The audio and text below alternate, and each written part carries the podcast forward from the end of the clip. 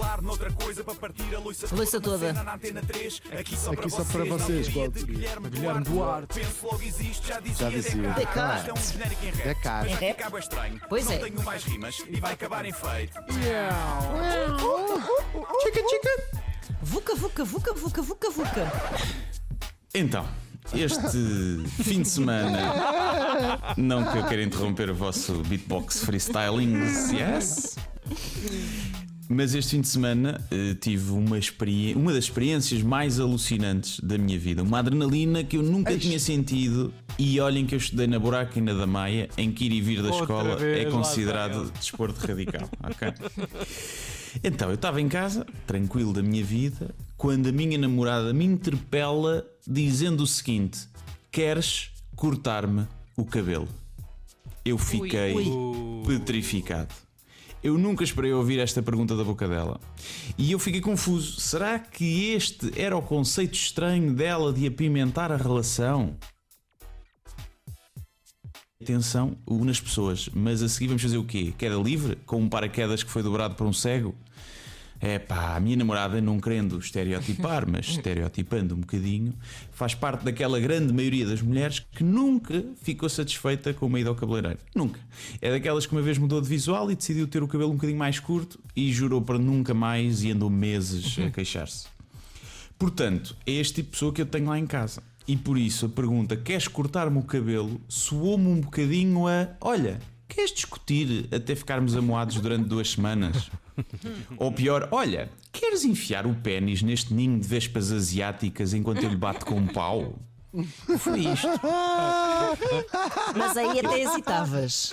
Eu aí pensava: olha, deve ser, pode ser. Diz outra vez, diz outra vez, diz outra vez. Olha, queres enfiar o pênis neste ninho de vespas asiáticas enquanto eu lhe bato com um pau? E reparem que há aqui um, eh, há expressões até que pronto, podem ser entendidas de outra forma aqui. Bem, mas eu a medo, eu perguntei, mas cortar como? Rapar? É que rapar seria mais seguro, não é? Porque se é para rapar à máquina Sim, zero. o resultado dá- vai ser efetivamente aquele, só. Exato, não dá para no fim ela refilar a dizer que a culpa é minha. Uma pessoa já sabe ao que vai. Se bem que a minha namorada ia arranjar forma de dizer que eu rapei demasiado a zero.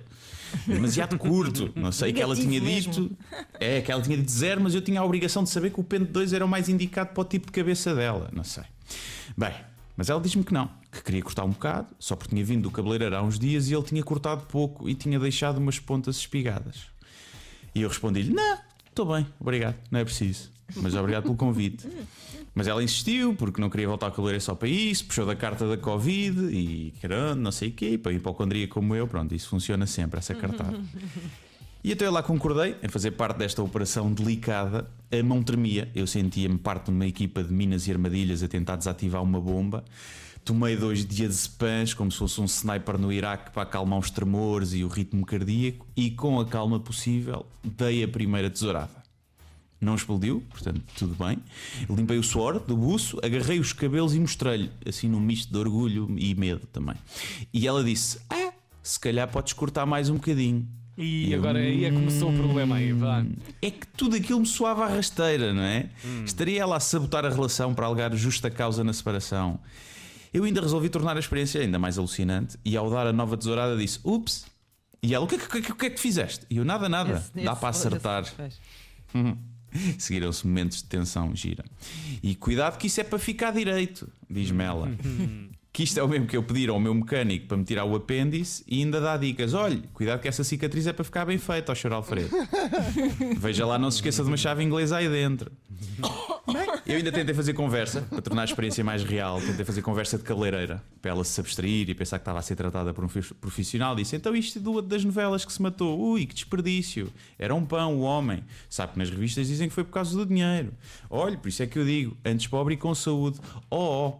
Puma, só para ela pensar que estava mesmo num cabeleireiro. Tu que não metesses a buchazinha, não é? Aqui, nisto. Não sei, não sei o que é que estão a falar.